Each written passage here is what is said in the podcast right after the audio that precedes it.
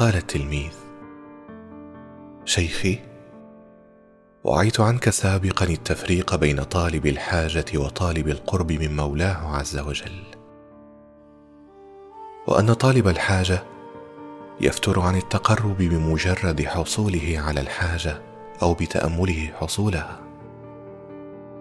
وأن طالب القرب لا يفتر لأنه كلما اقترب طلب مزيد قرب.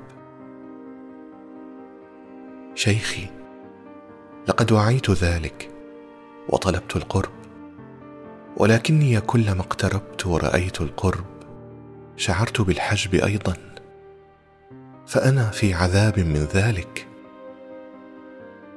فقال الشيخ يا بني رؤيتك القرب إدلال لا يحتمله المحبوب. فلا تفسد طلبك القرب بالمن بالحب على المحبوب.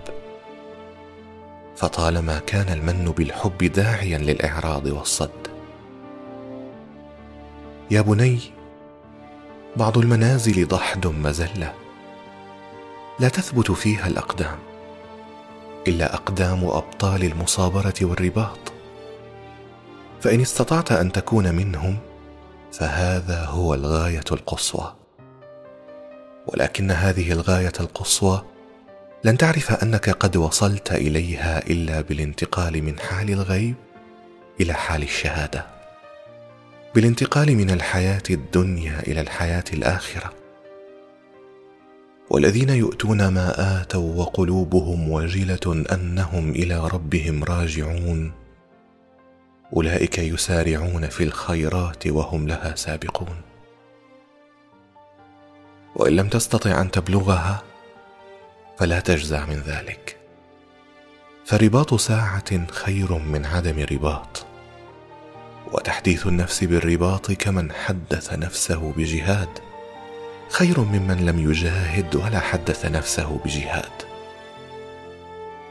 يا بني أتعرف لماذا لا يمكنك أن ترى القرب في الدنيا؟ قال التلميذ لعدم علمي وحجاب قلبي أسألك.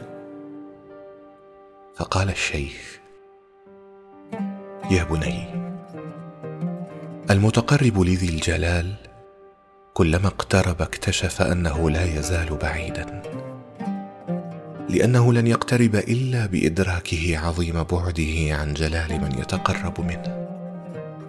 لن يقترب إلا بمقدار ما يرى من ابتعاد قدر عبوديته عن قدر سيده وخالقه عز وجل. ما قدر الله حق قدره. فكيف يرى العبد اقترابا يريه ابتعادا؟ فأسكت الشيخ بكاء التلميذ وقال أستغفر الله على تقربي. بحجابي عن تقربي.